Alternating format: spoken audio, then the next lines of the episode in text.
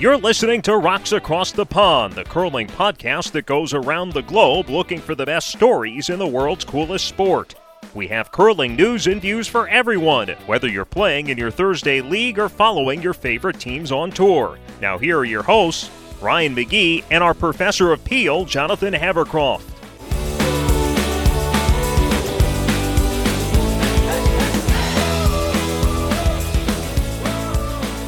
Hey, everybody, welcome to Rocks Across the Pond. It's a curling podcast coming to you from Richmond, Virginia. My name is Ryan McGee, and joining me in Southampton, England, is our professor of Peel, Jonathan Havercroft. Jonathan, we have a interview today that we will get to after the news, but we're really excited. We're uh, we're going to go to the southern hemisphere for this interview. Yes, and I wasn't able to participate because trying to schedule Europe, North America, and Australia for an interview is impossible. Correct. So yeah, I took the reins on the interview, but you uh, you were able to feed me some questions, but it uh, it was pretty good. Good. Glad to hear it. I haven't actually listened to it yet, even though you sent me the audio because I was busy all weekend. That's right. You were busy, and the result was curling's coming home. if South is Southampton the home of curling? Curling's coming home, Jonathan. That's what I read from the text you sent me after you were victorious at your Bonspiel. Yeah, we won the Bonspiel. I think I, am kind of puzzled. I think I may be the only person from Southampton who's ever curled, though. but yeah, curling's coming home. All so right. you finished you finished first at a Bonspiel that Ross Whyte was at, but it would be incorrect to say that you beat Ross Whyte because for some reason England and Scotland play by Bonspiel rules that no human can possibly understand the rules to. Well, all right. Let, us Yeah, it's true. So it is true. The final standings were Team Havercroft first, Team Ross Whyte second, and so as I texted you, by the laws of whatever the transitive property of logic, um, we're the world gold medalists. now, if you want the real story, I, so basically Ross's brother Rory's the rink manager at Preston at the Flower Bowl. So R- Rory's uh, basically invited his brother down, and his mom and his sister put in a fun team. And then Ross didn't show up for the first game. I think he actually didn't show up for the first two games. Uh, he was, he was probably at Ross Paterson's wedding based right. off social media. Okay, so get some good social media snooping. So that maybe he was there. I don't know where he was. Maybe he thought it's the summer spiel, or maybe he didn't care because it's the summer spiel at the Flower Bowl in Preston. But he then proceeded to show up. They fell behind 4 1 because I was kind of out of the, the kind of watching, scoreboard watching, which he shouldn't do, but I was doing because it was fun. Then he just rattled off three five point ends in a row. and uh, so in in Britain, they use a system called the Schenkel, which is basically a very complicated points system invented by the Swiss, which I hate, as we've discussed many times in this podcast. And uh, so one of the consequences, we actually never played Ross Whyte's team because that's the way the Schenkel goes. So it kind of broke our way this time. Often it doesn't.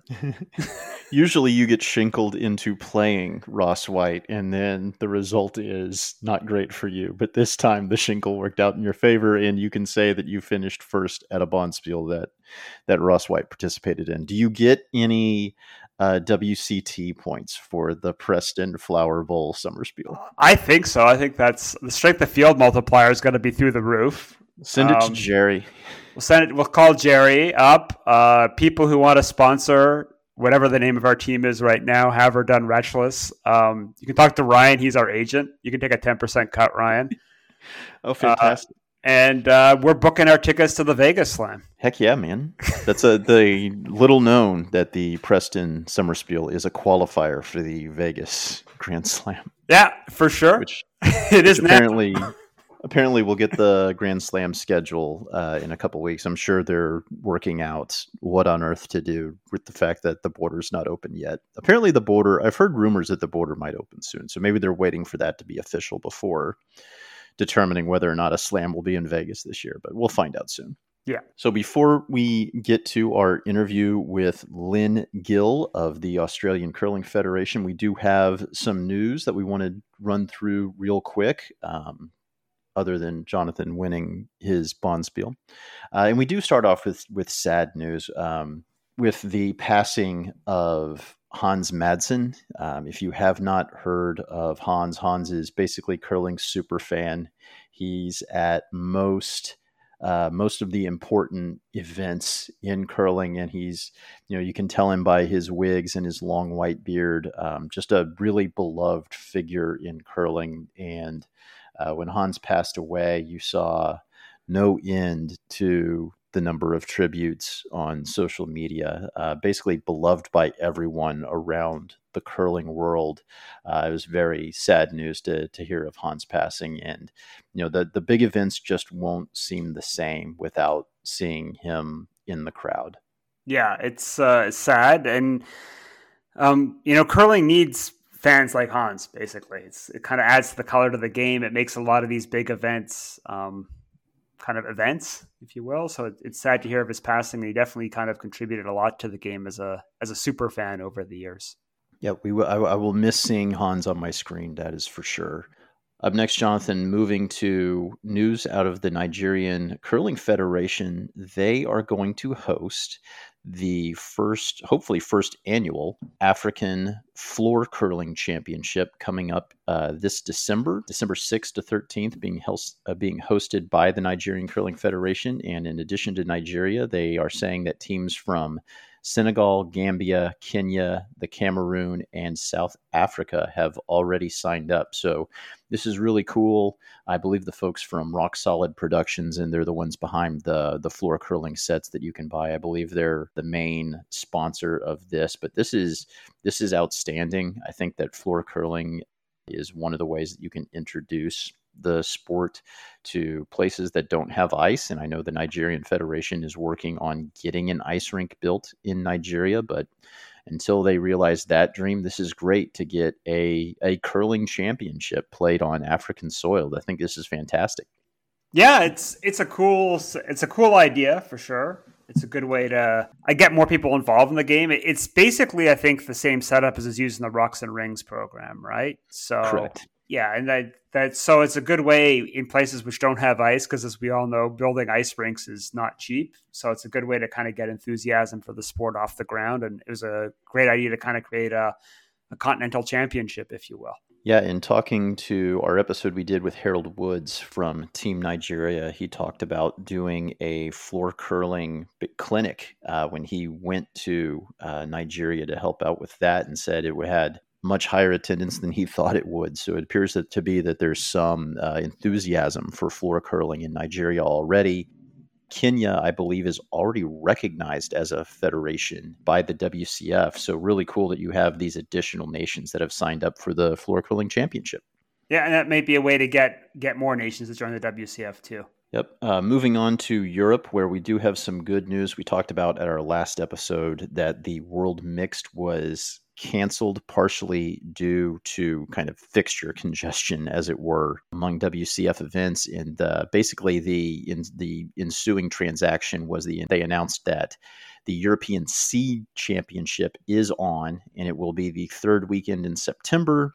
The actual dates will depend on the total number of entries, but good to see the European Cs back on. It was obviously not played last season. Kind of different because the Cs is usually held at the end of the season in I think April or May, uh, and this little t- this time it'll be in in September. So good to see that the European C is back on because it's it's a big event for some of these developing or you know nations kind of that are that are growing rapidly in Europe. Yeah, I mean, I think it also matters because do these? I guess not, right? So if you're in the C pool, I don't, I don't even understand how the qualifications going anymore.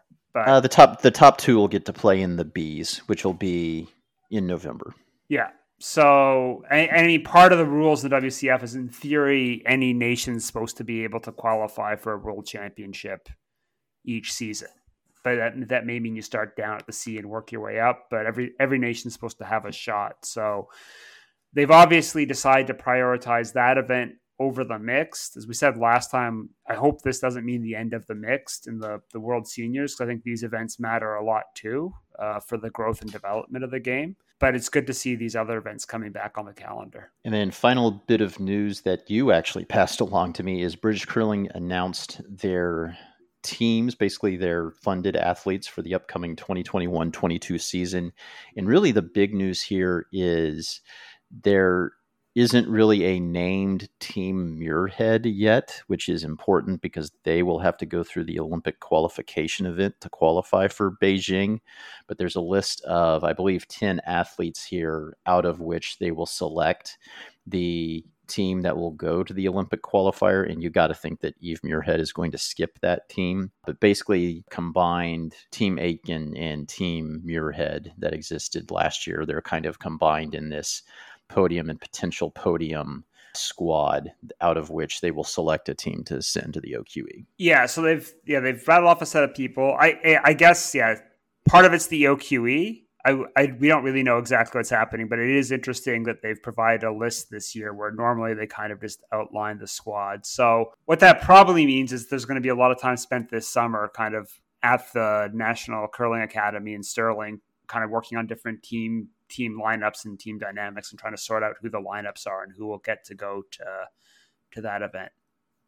All right, so we will look for more news out of British curling as it pertains to the team that they are sending to the women's Olympic qualifier. All right, Jonathan, let's get on to our interview that we had with Lynn Gill. She is currently the secretary for the Australian Curling Federation. She is also a native Aussie, and we specifically wanted to talk to her because of that. Obviously, there's a lot of Canadian expats that are in the Australian Curling Federation who curl either recreationally or in the high performance aspect. But we wanted to talk to someone who found the sport uh, despite being a native Aussie. So she gets into that. She gets into kind of her first attempts to start curling and which led to the second attempts which actually led to her getting on the ice and getting a club formed in Brisbane but she tells us the unique challenges that they face as they work to get the first dedicated rink built in Australia and uh, the, the challenges they face from having a a curling season that is basically the exact opposite of all the other curling nations. So, uh, really interesting to talk to her. I was born in Sydney, but my parents decided to move to the country, which uh, to Cowra, which is a small country town about four hours west of Sydney, and where we were raised on farms and and sort of had the country life, if you like. Um, so I guess generally living there, we were involved heavily in the community, like you would in a small town, and uh, obviously the best way to get involved is through just traditional sports that we used to play, like netball, football, swimming. I was a bit of a swimmer at one point and water skiing. There was a dam close by, so we did a lot of those activities. Um, it helped fill the time in, I guess, and it was it was exciting and a lot of fun. There was a roller skating rink that they adapted from a picture theatre. Uh, so at night you'd watch movies, and then then you'd uh, be able to roller skate underneath. It was it did lean a little bit like a picture theatre, but um, it was a good way to develop, I guess, um, good balance. So I sort of put it that it was one of the ways I could really develop core strength. So that was that was a good pickup for me and lots of fun. So it was good fun. And then later I went to a university, um, Charles Sturt Uni, which was close in a town called Bathurst. You might know it with the the racing, car racing, the Bathurst um, races. And there I learned to ski for the first time when I was 18. And then my first job after uni was actually as a ski instructor. So uh, when I moved, uh, part of my degree was moving to Oregon State University, and I did uh, one of my subjects was uh, snow skiing. So I did that as a subject and became pretty good, I guess. So I came back and then pursued that. So I've always kind of liked doing a lot of unique and different sports, and um, I guess that was one of the attractions. Curling was for me; it was something a bit different to the traditional sports I'd grown up with. Yeah. So, so how were you first introduced to curling? Was it actually while you were in Oregon, or were you first introduced to it while you were in Australia? No, I had never seen it before, and um, I was living back in Sydney at that time, married. I was probably pretty old, like thirty, and saw it at the Olympics. It must have been the 1998 Olympics. I think that's okay. when they introduced it back into yep. the into the Winter Olympics and went, What a weird and crazy looking sport. I've got to try it. So that really did, um, I just had no idea what they were doing, and not many people, I don't think, even knew about it at that point. So it was quite uh, something different. And because the players, I don't like to say it too much, but they were older at the time. I thought that was something I could do potentially in the future and not something that I was too old for anymore. So they were the two attractions that it's something I could pursue at my age, I guess, and that it looked just so quirky and interesting. I had to do it. And so from that, um, at the time, we lived close to a rink in Sydney, an ice rink in Sydney, and I rang them the next day, sort of thing, and said, Hey, do you have curling? And with that, they had no idea what I was talking about, really and they sort of didn't give me any leads or anything like that. They didn't say there was a club around, or they had no idea of um, who to talk to. So I kind of just left it. At the time, I was thinking of having children anyway and a family, so I left it for about five years, I guess. Um, and then at that time, when my last daughter was born, we moved to Brisbane, and um, she was probably a few months old and when we moved, we moved, happened to move near the Boondall Ice Rink. And I thought, ooh, when I've got time, I am going to start something for myself because I'd had babies and babies and really needed to try something different and always was interested in that. So that led me to, um, I guess, once I settled, uh, to ring them and say, do they have curling? And they actually knew what I was talking about, which is oh, wow. really interesting. Yeah. You actually went closer to the equator in the that and I thought, um, okay. And the lady I was talking to, because our rinks in Brisbane, there's two, and they're both run by the skating um, membership. And um, somewhere along the line, the other rink, which is on the south side, we're on the north side, they had under a staircase dusty old stones. And she said, if you get a group together, we will transport them over here, dust them off, get them out. And uh, I think there was two sets at the time. And uh, we'll uh, give you a, a, time slot and you can begin going. Do you have so, any idea where those stones had come from? I have tried because I have tried so hard to figure out um, how they got them. I haven't been able to do that. The two like managers that were in charge of the development of the ice rinks, they had passed away by the time I kind of became. And I sort of asked a lot of the older people who were involved in the skating, and um, they they didn't they weren't aware of how how they actually got them. But it must I, would love to know. I have I have tried and I haven't stopped trying. I will try and find find out. But they were under the staircase, dusty, waiting for someone to use them, and I went yay. But at the same time, I had been asking a lot of friends that I'd been making and any Canadians if they knew anything, could they teach me? If I got, you know, some groups together, my brother was interested, um, a few friends were interested. So we kind of just put it, there was an ad in the paper and we got together. So I'm actually a foundation member of Queensland. Wow. Yeah, and one of the few um, left. There's only about three of us left from that original back in 2005. Yeah. So that wow, yeah. So that's pre-Facebook. So you had to do like an old school newspaper ad trying to find Canadians in in Brisbane. Exactly, it was just this. a friend and a newspaper kind of thing. Um, and the thing was, um, even for equipment, because um, not long after that, I actually joined the women's team, and um, and to get equipment or to even see a game, a real live game, I um, I, I, couldn't. I, I had mm-hmm. to just rely on what people were telling me. And when I ordered the shoes, I had no idea what I was ordering, but they came, and I went to my first tournament with them in the box still ready to put on. What do I do with these and how do they work? so it was a big learning curve for me. A bit silly at the time, I guess, but really exciting. I don't know. I made the same mistake the first time that I wore curling shoes and not just a slip-on slider was taking them out of the box for a bonspiel. and that uh-huh. first time that first time out of out of the hack is is oh. an eye opener. Yes, if you're yeah. used to the slip-on slide. yes. So how many how many people uh, were in the club there in Brisbane when you guys first started? Yeah, there was probably about 15. Okay. Um, were they mostly expats, or were you able yes, to get a few uh, Aussies definitely. as well?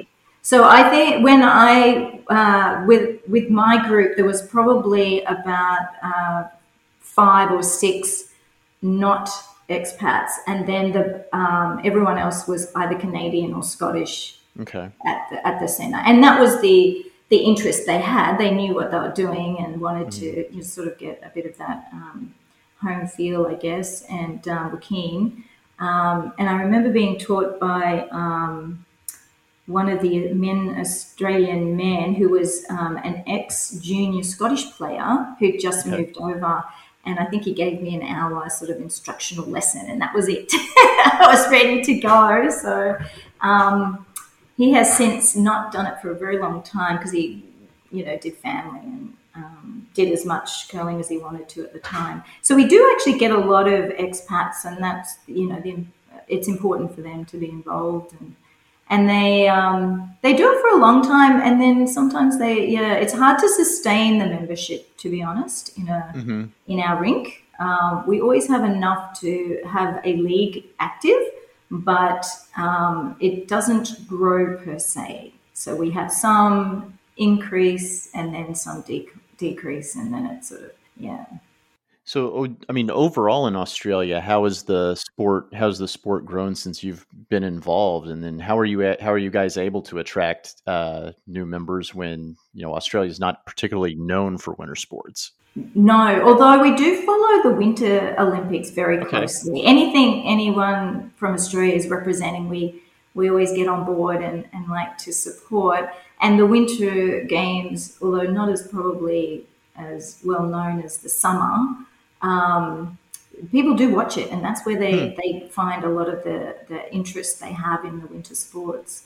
Um, Melbourne, of course, um, has met a lot of the winter sports active anyway because that's the that's the nature of um, the location. It's already mm-hmm. it's got lots of good skiing and those sorts of things. Queen, Brisbane itself has just opened up a new aerial skiing facility, which is um, now allowing a lot of those winter athletes actually to stay within Queensland and, and train. So they're potentially they're trying to to make it more um, viable for, for athletes to stay at home rather rather than um, heading overseas. So back to the question really is that um, we have um, increased a uh, membership by one group. So Western Australia have now opened up a rink. We do have three rinks operating, um, and the membership we've got about 170 active curlers. So we have um, actually going to the rinks. We do have, of course, COVID being being an issue has prevented the growth a little bit in some states.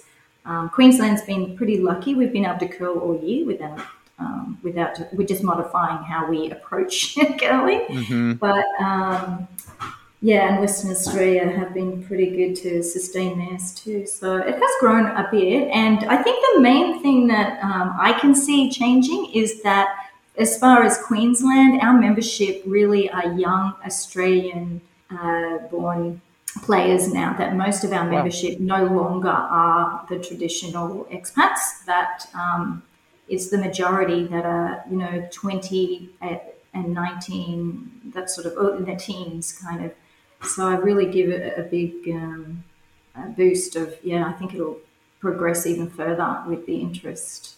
Why do you think that is? Is it because I mean I'm just thinking you know there in in the winter there's not a lot of recreational activities outside of you know Australian rules football and rugby league, and those are obviously big time contact sports. But in terms of non contact sports in the winter, is there just not a lot of of options in Australia? Is that maybe part of it, or is it just the increased exposure from the Olympics? You think? Well, I think it's more the exposure from the Olympics. I think um, people um, who don't like the traditional football or have tried it and it's really not for them, they've like to try something different that they might be able to um, play or get involved in more and have more options of progressing through um, through the different levels. So they see it as a good way to maybe one day represent Australia, and that's always a great um, option for them. They see it like that anyway. I think um, it gives them um, just a different um, activity to do in the winter rather than something that's obviously not physical uh, on them all the time in in a like a a contact way. It's less contact, and so probably better for your body long term than what we do.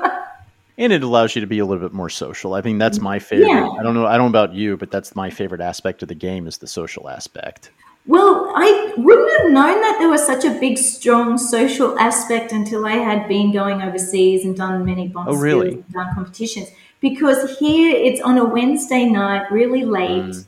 and that we're in, we're out, and they don't open the bar here. I know it's different in other states, probably, but um, unfortunately, I think that's one of the things that um, isn't such a good thing here is that we don't have that social aspect. Really? So we always encourage them to go to any competitions to see exactly what would be what would be a traditional curling venue and and um, sort of thing. Yeah.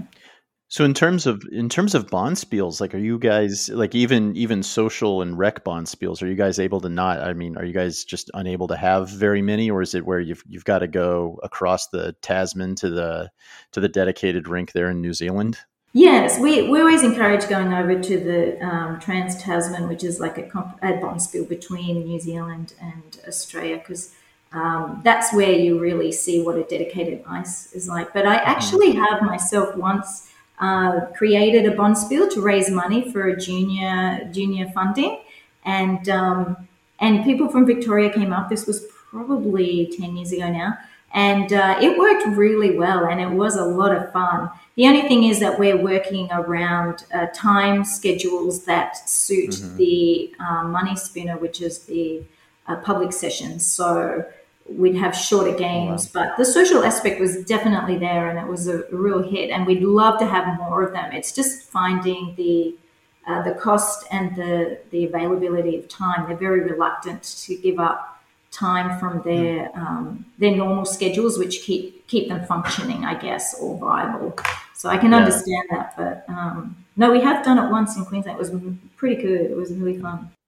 Yeah, for us, all the best times go to the yes. hockey players. So we get yes. on, we get on at uh, usually eight to ten p.m. Usually on a Thursday night. But where I mean, our uh, mm-hmm. our group usually about half of them will stick around and hang out and chat for 30 yeah. minutes but it i mean i've been places where the social aspect is obviously a lot better um, oh yes and obviously yes. at places where they have dedicated ice but you know, we do our we do our best with with what we have that's for sure so is that kind of the big thing that's keeping you guys from from growing the sport is in australia is the fact that the the nearest dedicated facility is is in new zealand yes i think so i think um, that that plays a big part in it that they don't get the social aspect as much. Mm. And um, Victoria, I believe, they, have got a bar and they do have a lot more social, and their membership uh, sustains a lot better. I think um, Western Australia, I'm not sure what they've got um, as far as social, but they uh, here definitely. I think that's where we find that members stay for a while, a few years, and then it just and, and then they tend to leave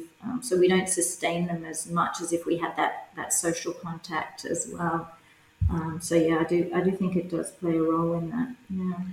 And then I I know they recently lost their their facility, but how important would it be for the country for New South Wales to to be able to find ice again? Because I mean that's a big big population center that right now doesn't have the sport. Is that right? Oh, that's right. And you would think if we could encourage some sort of um, ice facility for them that they can use or you know be a part of, uh, it would have to open up so many more members. It would be um, really good. And I know they're working uh, towards that. Even now, there's people going and meeting other um, rinks and trying to work out different uh, ways they can, you know, be included. I know they have stones, so they're ready to go. They just mm. need the facilities to sort of work with them. But it would definitely be um, encouraged, and and it would be very helpful to increase membership. And it's such a big population; you'd have to pick up a lot of people yeah. for sure. Do you have any idea how many ice rinks there are total in Australia? I know you said there's two in Brisbane. Probably a total of 10, maybe oh, wow. 15. They do a lot of pop up sort of ice rinks, if you like. So the Sunshine Coast, which is only about an hour mm-hmm. away, they have a facility which is a rolling skating rink, and I think they change it into Uh, during the summer holidays, they put it as an ice skating, same with uh, Coffs Harbour. But they're shorter facilities because we have looked at those as maybe holding a bonspiel, but they're a shorter rink or smaller facility, so they don't have the length that we need to have a full length um, curling curling yep. sheet. So, but um, so we do a lot of pop ups in Australia. And I imagine the expense with getting a rink built there, you know, ice chillers themselves aren't cheap, but then to get one to Australia, I imagine just increases the expense of getting a chiller like tenfold, basically. Yeah, yeah. Like anything, shipping anything down is quite expensive, especially equipment. Although we would probably get a lot of support from the World Curling Federation. They have a lot of, they're very um, inclusive and try to encourage any new like to help assist in any way not necessarily just funding but other other options um, what they what it is really i think is one of the uh, issues is the sustainability of the facility so if we were to get a dedicated ice rink mm-hmm. then we would have to make sure it could sustain operationally at the cost uh, long term. And I think that is where we would um, we would struggle to have just on its own. We would have to. I, this is just from my perspective and the years doing it. Is that um, getting people in there all day to to pay for the cost of the running of it? I think you're right. It's just so expensive. So how you know how you'd almost want to be in partnership with other ice sports, so you could still mm-hmm. share the facility and the cost, but still use it at better times than um, than what we're getting at the moment. Yeah, Jonathan tells me that's kind of the Scottish model is they have a rink and they basically complete basically you split the week in half and half of the half of the week it's skating sports and then they basically completely redo the ice into uh, use a usable curling rink and then for 3 days out of the week it's curling. Yeah, that to me sounds like a model that would work better in Australia even mm-hmm. initially anyway and then increase the numbers um, I think curling has always got that issue, especially like in, um, well, you would know, you can only fit so many people on 34. So the cost has to be mm-hmm. split between those 34. And um, whereas a public session, you can, like where they just skate, they, you can fit hundreds in there. So your cost is a lot different um, in that way for the actual sport itself. You can only fit so many on. So that's where it gets a bit costly. Are there currently any campaigns to get a dedicated facility built in Australia? Oh yes, always um, looking for yes a dedicated ice rink. Um, each so what we we began with the Olympic Winter Institute of um, Sport for Australia is uh, devised a strategic plan which you can access on our website um, at, at, to see what the st- strategies are. But one of them is to uh, eventually get a dedicated curling uh, rink. And um, what we do there is that every year they do a like a meeting and they get together and sort of uh, swap ideas and um, sort of try and um, talk about all the different incentives each state has, and then mm-hmm. states run themselves to whatever programs they can and um, what support they get from ministers or you know the local local uh, support and sponsorships they can get. So um, I believe Western Australia is doing quite a good job at at contacting a lot of people, and there's a bit of interest in developing that. We're in contact Queensland with other ice sports to try and get some initiatives there with the government. It's all in the planning stages. yeah. It's um, again, yeah, it's it's voluntary, so everyone's you know, putting as much time in as they can to get it up and running. It's kind of like a multifaceted campaign, really, but states run their own own programs. Or... Yeah. If you all, if you, if all of the states were able to get together and not really care about where the yeah. facility would go, yes. would it be a lot? I mean, I imagine you'd be able to get one built a lot quicker, right? but from what I've yeah. seen, there's a little bit of regional, a lot of, well, a lot of regional rivalry there in Australia as far as as gunning yeah. for things like well, this. like any country, yes, you do have uh, state rivalries, but uh, ultimately, I think we'd all, if if we felt that someone was getting close or a state was getting close, we'd certainly be on board and, and support where we could. That's for sure. Because one in Australia is better than one in New Zealand, our closest one. Although we love New Zealand, um, it's still um, a bit uh, easier to get within the, the states. Yeah. So um, it, again, where is another problem? Yes. Where where do, where do you put it? So. So yeah. being in the southern hemisphere, your seasons are the opposite. You're currently going through. We're recording this in July, and it's currently your currently your winter, and most of us aren't curling.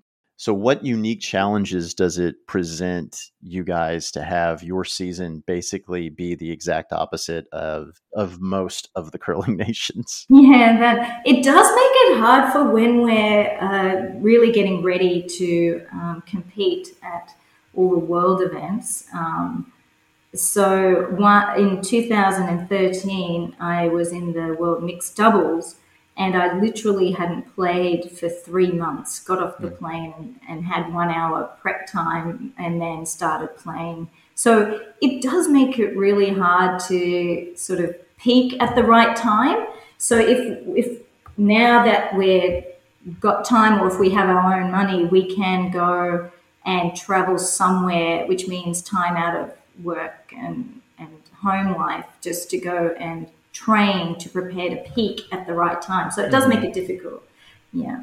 And so m- most of that is most of that going to New Zealand. Do they keep the ice in at the dedicated rink they have during the during the northern hemispheres? yeah, they season? actually are open all year round, so it's wow. really quite good. And and you can always really get some time there to train. Uh, I must admit they do have a bit of an advantage that way mm-hmm. above us that they have it 24 uh, 7 as long as they want all year.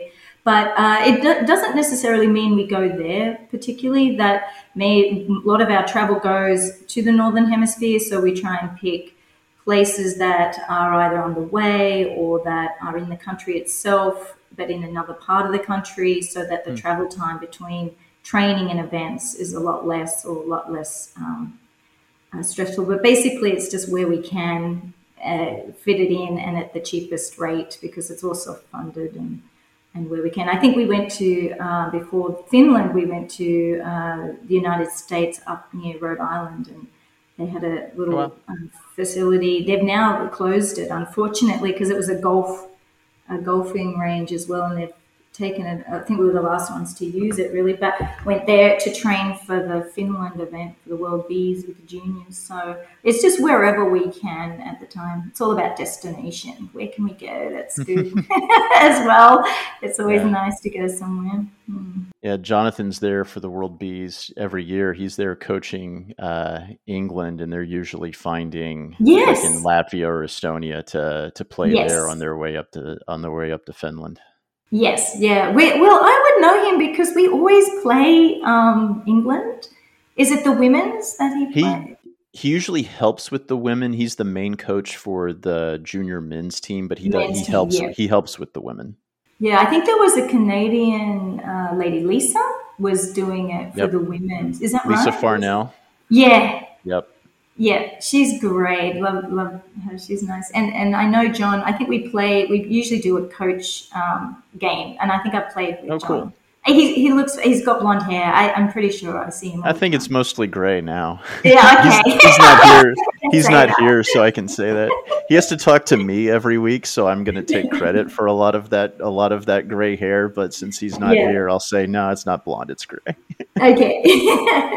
um, so yeah, I do, I'm quite familiar with him. Yeah, I see him all the time. Um, yeah, so yeah, yeah, like we just try and get whatever facilities we can cost is always an issue. It's always self-funded. Yeah. and when when we think about high performance, we always tend to think about it, you know, from the athlete perspective. But with curling, there's so much that so much more that goes into it than that, especially with the playing surface itself. So, you know, how is Australia able to develop not, you know not just athletes but but ice techs and coaches as well? Yes, I think it comes down to um, the interest of the individual at this point. Um, like uh, so in my perspective, um, I had before my daughters started curling. We I had a small pocket of juniors that I was always keen to develop, having the experience of uh, being part of curling internationally, and I just felt like I, I, needed to give something back. So I would always try and uh, well, I started coaching the, the junior teams, and I, I think you just have to, if you're interested in those those um, avenues, that you have to almost um, source, source it yourself.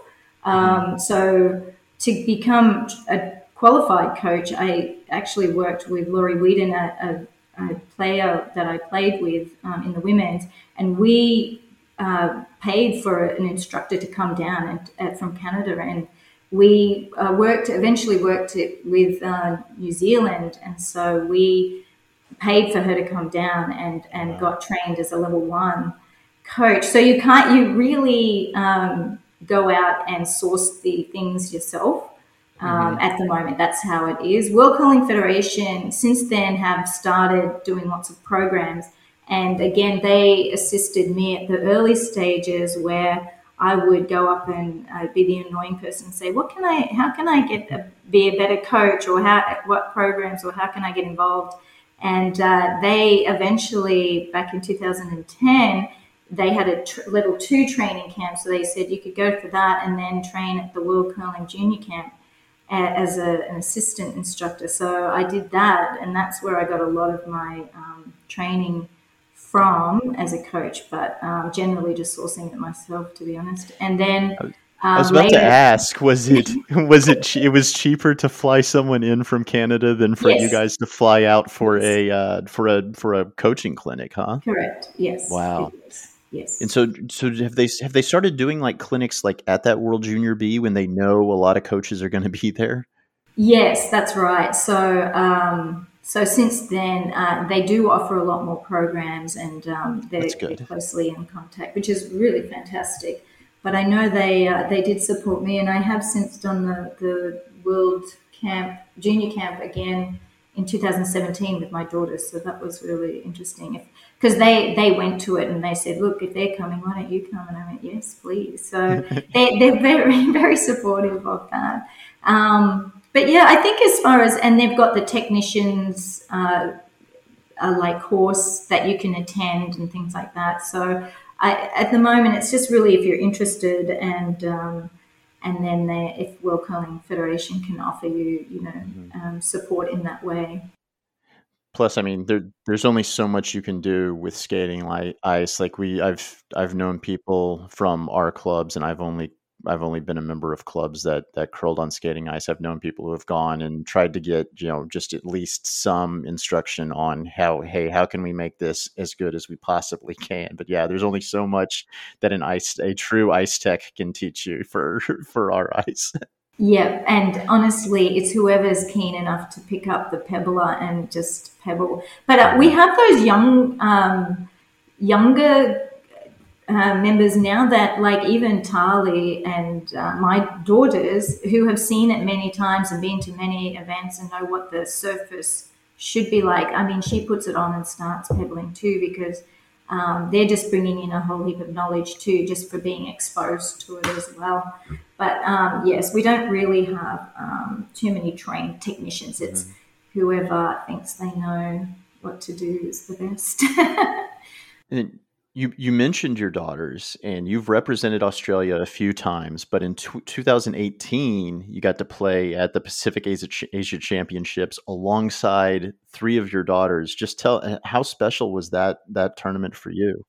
Honestly, when uh, when we put together, I, like I have said it before, that it's always important for me to develop. And I, I was involved in junior curling way before the girls were involved, but then eventually they came with some friends, so I obviously pursued that. And um, and it came to a point where we knew they were heading out of juniors. So um, Laurie, again, a friend, the friend I was speaking about earlier thought we'll we'll just mentor them and so put them in the nationals with us and um, really surprised but very proud to have won the nationals with them. And um, I guess it was a credit to all the time invested with money as well as um, the time we took to do that. So it felt like um, quite surreal in one way and uh, amazing that it actually happened. But at the same time, we had been working a lot towards that over many years. So it sort of felt like, you know, yay, we got some credit where maybe it was due. I don't know, but it was fun. I know that and uh, loved every minute. But ironically, just a week ago, we are still playing together in the local league and have won a game last week, you know, 10 2. So we're still together playing. That's awesome. That's pretty good. Yeah. Uh, any any chance of you guys getting the team back together to try for nationals again in the future? Oh, always. We're always putting it in. It just gets cancelled. yeah. because of COVID. But oh, we haven't lost sight of where. I mean, I I obviously am probably heading more towards seniors these days, but um, I'm ha- happy to keep progressing so that they eventually develop a team. And um, look, they honestly outcurl me uh, hands down. Um, my two eldest uh, very good, obviously. But mm-hmm. um, I know the second one um, actually learnt on a, a curling, a, a, fake curling rink I had installed in my shed at oh, home. Wow. She learned how to do that, and she's uh, she's actually quite a good curler too. She's very technical. Um, but that was how I prepared really for the worlds um, because there was no ice available. So it was a portable ice rink in my made of um, that really uh, like perspexy type, yeah, just plastic. yeah. yeah, you got to tell me more about this. Like, what? So, what was the surface?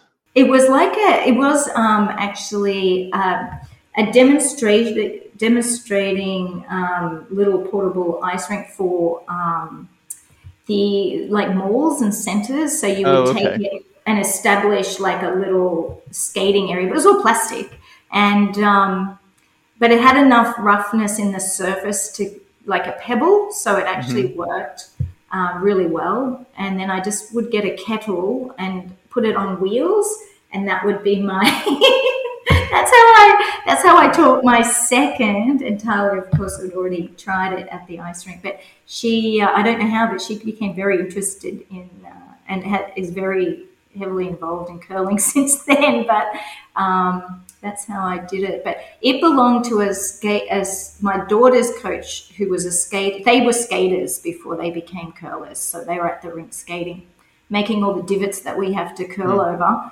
Very angry, but um, they yeah they, then they just progressed naturally. I guess we're all at the rink most of the time, so it was really easy progression for them to become curlers. And they came with friends, so it was like a social thing, and I wanted it to be social for them so that they'd enjoy it. And, get some travel out of it and get to see what it was like overseas so that, that in curling terms so that they knew where they had to go at such a young age. I know that they both started international curling at, when they were 12 or 11. Oh, wow. And um, they needed that exposure to know where they were heading and who they're up against. So it kind of worked in the end, I think. Yeah, you, have basically raised the next generation of Australian yes. curlers, right? Because yeah, all three of them are in the sport. Yep, yep. And um, yeah, I'm very proud of that, I guess, and proud of them to stick to stick with it and enjoy it. They really like our household at night. It's just curling, curling, curling. It does get a bit boring, I think. But how, how many households do you think are like that in Australia? yeah, not many. I don't think. No, um, I can think of a few. Um, maybe uh, Tahli's partner Dean, their family would be heavily involved. So yeah, and there's a few around, but yeah, it is it is nice, nice to make a team. Yeah, Tahli and Dean, they've they've had a lot of success at mixed doubles, including finishing fourth in 2019 at Worlds. So they've shown that Australia right now is capable of competing with the best in a discipline that leads to an Olympics. Like, what impact do you think it would have if Australia were to qualify for an Olympics in curling? Well, we always hear rumors, and I, I mean, they, there's no written signed off document saying for sure, but it would we would presume that if they did do really well or made the Olympics and did uh, you know well at the Olympics, that we would be seeing a dedicated curling ice somewhere. I, I would wow. imagine, yeah, they would pursue it more. It's that chicken and the egg scenario, though, right? Like you know, if you get the dedicated rink, they have a much better chance of making it but no, they're saying no. You, you, the chicken has to come first, and you have to get there in order to get your dedicated rank. But, but having said that, I can understand that in in a way that um, if they have the mm-hmm. uh, if the ability um, that they to get real a lot of like technically they're good. So now it's just com- in competition. So where do you go for competition? Well, I think you'd find that um, smaller places like even New Zealand it's the competition they're lacking. So they need to go mm. over and compete with these bigger teams. And they consistently have gone over and played leading up to the 2020 that actually got cancelled in the end. But they were, you know, involved in lots of competitions and winning and thirds and seconds, like medaling. So they were cons- being quite consistent for a while, but they I mean, they'd need that competition. So even though if we get the dedicated curling ice, you need those higher level teams mm-hmm. to play against, I think, as well. And I think that's how it's helped them a lot to be going over to World Junior Bs or junior competitions internationally because you're playing against uh, potentially the players you're going to play when you're older anyway, or that the high level, and it gives them a bit more exposure about that and what's what's required, I guess. So what do you think the exposure would be like if there was an Australian team at either the Olympics or even the Paralympics? Like, because how much how much curling gets shown during the Winter Olympics now, and what do you think it would be if Australia was ever there? I think the Winter Olympics has come um, into most households since uh, Steve Bradbury won his medal. Mm-hmm. It kind of, even though it was a, an unusual circumstance, it certainly in, like ignited the interest in in winter so I think if they can cover it a lot, and I think being on the same uh, times that where people will be awake and be able to watch it more, uh, the exposure will be a lot better than what it usually is when it's in Europe or uh, on the other side of the hemisphere. So I think it's going to be even better than ever now for people to watch it at some really good times that people will be able to well, obviously, if Australia gets in, they're going to promote what athletes there are, and it, I think it would definitely help in in like tenfold. It would be great. Um, from a from a funding perspective, when they had the semifinal appearance at Worlds, did that open up more funding for the federation from the Australian Olympic Committee? Yeah, definitely. It's always uh, result based here. Mm-hmm. So if you've managed to achieve something significant or in place, there is a, a hierarchy of the you know funding or support that you're going to get to continue to improve from that base, if you like. So um, it definitely raised the profile of curling, and it allowed Dean and Tahli now to be individual athletes that are supported by the OWIA. So their profile is now on part of their website as you know up and coming athletes and and it does help tremendously. Yes that was well worth coming that position. Helped a lot. All right so tell us just what you think the future looks like for for curling in australia. Well i can see australia really being part of the a group for many years. So either in the mixed doubles uh, or even women's and men's coming up in, in future years, sort of trying to get to that next like next tier up, if you like, I think is where we're we're headed for sure. There's a lot of young talent coming coming through and um, and are really interested in in sticking it out, like not just just doing it for a little while and then once life and work happens, they're moving on. They're really trying to make something um, work with curling and, and just love it, just really love being involved in it. So that to me shows that there's going to be longevity in it all. I know I've seen a lot of different things on the table for qualification for the A group at Worlds uh, for the four person game, including folding the US and Canada and really the well the rest of the rest of the Americas zone into what is currently the Pacific Asia zone. Is that something you guys would be for, or would you rather keep it um, the way it is now? Um, I think I think it's always good to mix it up in the southern hemisphere as far as when we go to the Pacifics, we're playing normally against three of the top five teams in the world to get two places and one and if you miss out that place there's a possibility of going another round into still some pretty high level. So maybe by reconfiguring it, we may have uh, more opportunity to progress a bit more. Honestly, I think when we went, like you said, to the 2009 uh, 18 Pacifics, we our first game was against the bronze medal winning team, which the score did show that. But Yeah. literally, and then we've got another team that was in the top five, and then it was another team. So we've always competed for two spots against some pretty high high level team. So maybe yeah, reconfiguring it so that maybe there's better options for us. Right, and then the some other options that Jonathan has talked about is getting rid of the zones and just going to World A, World B, World C. Is that yeah? Is that is that something that would be helpful for the Southern Hemisphere countries? Well, I, I've only been in that sort of format as part of the juniors, and um, clearly, um, it, it, I know from uh, the New Zealand um, team, they were able to Mhm. to achieve quite well, and I think if not given that opportunity, um, then they may not have been able to get there as quick or um, to do that. So I, it's not such a bad option. I think if you if you're playing a variety of teams, it's going to be better because your options are going to be better. I, I like that idea actually. Does he get to vote? Uh, I don't think Jo- no, I don't think they're ever going to give Jonathan a vote.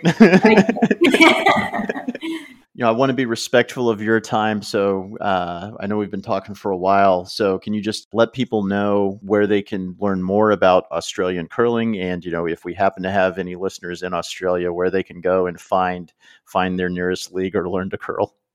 At curling.org um, or the Australian website really is the best way. There's a inside that there's contacts to every state. There's Facebook, we're on that, and every state has their own Facebook. Um, so even writing to them, we um, we get in contact with them straight away and give them some um, details of where they can go for per state. So yeah, always looking for more members. Please come and join. All right, Lynn, uh, thank you so much for your time. We really appreciate it. Uh, I know you said you're a, a Manly fan, but I don't think that Manly's going to wind up playing Souths in the semifinals. I think they're going to avoid each other. Uh, so, so good luck to Manly uh, the rest of the season as well. Uh, Oh, but yeah, thank thank you, thank you so much for joining us. No, thanks, Ryan, for reaching out. And uh, yes, good luck with Rabbitohs. I don't know. I can't support them too much. They are our rivals, but good luck to you. All right, thank you. Thanks, Ryan. Thank you for listening to Rocks Across the Pond, a curling podcast. If you enjoyed this show, we ask you to please leave a review or tell a friend about us. Your referrals to friends and family are the greatest compliment we can receive and is what allows our show to grow and share our love of this great game. You can find all of our past shows and blog posts at rocksacrossthepond.com. If you have a question or comment, you can reach us at rocksacrossthepond at gmail.com or find us on Twitter, Facebook, and Instagram. Thank you again for taking the time to listen to us, and we will talk to you again real soon.